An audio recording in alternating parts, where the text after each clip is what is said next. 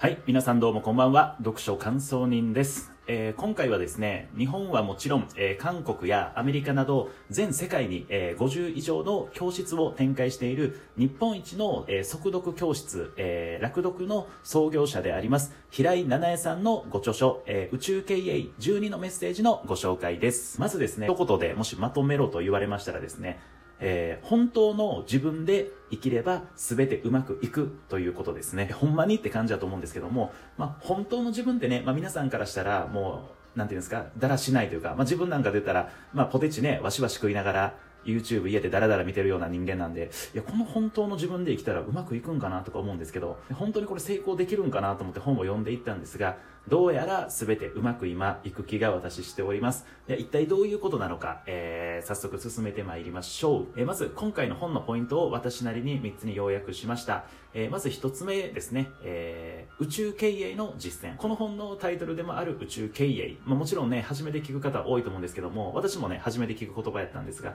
正直ね、うさんくさいなと思いました。なんか火星移住計画のその会社バージョンか何かかなみたいな感じだったんですけども、まあ、そもそもね、宇宙経営って何っていうところなんですけども、まあ、一言で言えばですね、宇宙の法則にのっとって、その企業や自分の人生の経営をすることだとおっしゃってます。まあ、人生もね、含まれてるんで、別に経営者だけにね、これ関係する内容の本ではありません。で、さらにですね、じゃあ、宇宙の法則って何って思われた方も多いと思うんですけども、その数多くあるですね、宇宙の法則のうち、最もパワフルで有名なのが、あの、引き寄せの法則だそうです。まあ、引き寄せの法則やったらね、そこまでスピリチュアルとかに詳しくなくても、えー本とかで読んだこととかある方いらっしゃると思うんですけども、まあ、ざっくり引き寄せの法則何か説明すると、えーまあ、いい気分で自分がいるといいことが起こる。ま、いいことが引き寄せられて、嫌な気分でいると嫌なことが、まあ、起こる。嫌なことが引き寄せられるという法則です。まあ、実際にですね、この著者の平井さんは、まあ、自身が経営するその速読スクールがですね、まあ、借金ですね、2000万抱えるぐらいはコーン業績がね、落ち込んだみたいなんですね。まあ、絶対絶命のピンチに陥ったことがあるようなんですけども、ただ、この引き寄せの法則と出会い、そして実践してからは、まあ、奇跡的に借金を返済できて、かつお金を手に入れてですね、もう現在ではその国内外にスクールをたくさん抱えるですね、日本一の速読教室になったということですね。まあ、いわゆる引き寄せの法則で V 字回復を果たした経験があるということです。まあ、じゃあその引き寄せの法則どうやったら使えるのっていう方にですね、えーこれからまた紹介していきます。えー二つ目がですね、内なる存在と対話する。まあ、内なる存在っていうのは、まあ、感情やインスピレーションですね。まあ、引き寄せの法則を活用するには、この内なる存在とコミュニケーションっていうのが必須のようです。まあ、めっちゃシンプルなんですけど、自分が好きなことをする。そして自分が嫌だということは避ける。まあ、めっちゃシンプルなんですけど、これが内なる存在に耳を傾けて、本来の自分で生きる。その第一歩だそうです。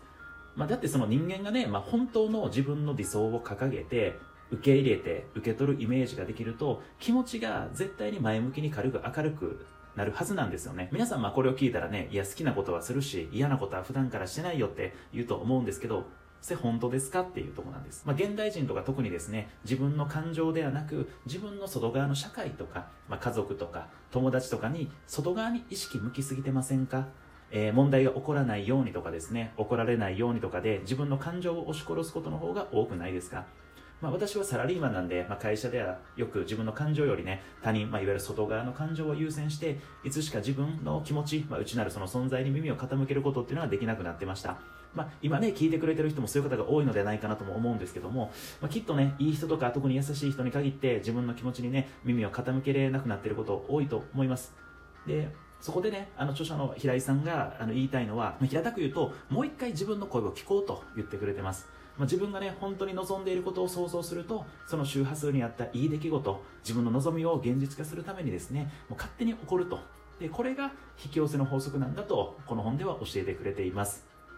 で、最後3つ目のポイントですね。いきます。えー、人の話やアドバイスなんか聞くな。これ出ました。もう他のね、今この時代、傾聴というものが流行ってるんですけども、まあ、他のビジネス書とか読んでもとにかく人の話を聞きなさいというところがですね、今流行ってるんですけれども、まさか人の話やアドバイスなんか聞かなくていいというのが、この本で読めると思いませんでした。まあ、これ、ただね、何が言いたいかというと、100%その人の話を信じきって行動に起こすことはないということみたいなんですね。まあ、先ほどのだから話に出てきた自分の内なる存在に聞きに行く内なる存在に話を聞くっていうことが一番大切やと教えてくれております。まあ、この人はこう言ってるけど自分はどう感じると。自分に質問いわゆる自問自答ですね。でその時にやらない方がいいとか、まあ、仮になんかまずいなとかやばいなと感じたらもうやめるべきだと。言ってます。もうそう感じた話であればそういう出来事が必ず引き寄せられるからだそうです。それがもう引き寄せの法則、まあ、つまり宇宙の法則なんですと書いてくれてます。まあ、特にね、周りにいちいち口出ししてくる人って結構いると思うんですけど、まあ、親とかね、まあ、もちろん愛情とか心配ありきやと思うんですけども、でも優しい人に限ってね、まあ、そういう時になんか自分では違うなとか、自分の感情としてはやばいなと思ってても断りきれずに受けてしまったりすることもあると思うんですよね。でも、結局自分を一番知ってるのって結局自分自身しかいないじゃないですか。で、自分が好きなもの、嫌いなもの、心地がいいもの、悪いもの、まあ、それは自分が一番知ってるんで、もう自分の心の声を聞くべきだっていうのが、この本で一貫して語られてる部分です。だから本当の理想の自分で生きて心地いい状態を常に保って、えー、素晴らしい未来をですね引き寄せていきましょうというところです。もう私もですね、なんか明日から自分の気持ち、素直にですね、向き合って生きていきたいなと改めて思いました。はい。ではですね、今回のポイント、この本のポイント改めておさらいしますと、3つだけです。えー、宇宙経営の実践。宇宙の法則で一番有名でかつパワフルなのが引き寄せのこの法則です。これを使いこなせば絶対うまくいきます。で、2番目、内なる存在と対話する。内なる存在とは自分の感情です。自分の感情に耳を傾けて気分よく明るく生きることがいい未来を必ず引き寄せます。で、3つ目、人の話やアドバイスは聞くなと。えー、自分の感情やインスピレーションをとにかく最優先に大事に大事にしてください。えー、漏れなく大事に大事にしてください。まあ、仮に嫌な予感がしたら、漏れなくそれが引き寄せられます。えー、それが引き寄せの法則です。だから自信を持って本来の、本来の、えー、自分で生きていきましょう。はい。では皆さんいかがでしたでしょうか？えー、なんか明日からですね、やっぱり、えー皆さんいかがでしたでしょうか、えー、自分の感情に耳を傾けて皆さんも生きてみたくなったんではないでしょうか、えー、このね紹介したこと以外にも、えー、本書にはですね具体的な内なる存在とのその向き合い方とかですね、まあ、コツといいますかポイントっていうのもたくさん書かれてますのでぜひ皆さんもこの本を手に取ってみてはいかがでございますでしょうか、え今回のこの、え放送で一つでもなんか心に残ったっていう方はですねぜひフォローとか、えいいね、え押してくれたらもう私もめちゃくちゃめちゃくちゃ嬉しいです。では、最後までご清聴いただきましてありがとうございました。またお会いできるのを楽しみにしております。以上、読書感想人でした。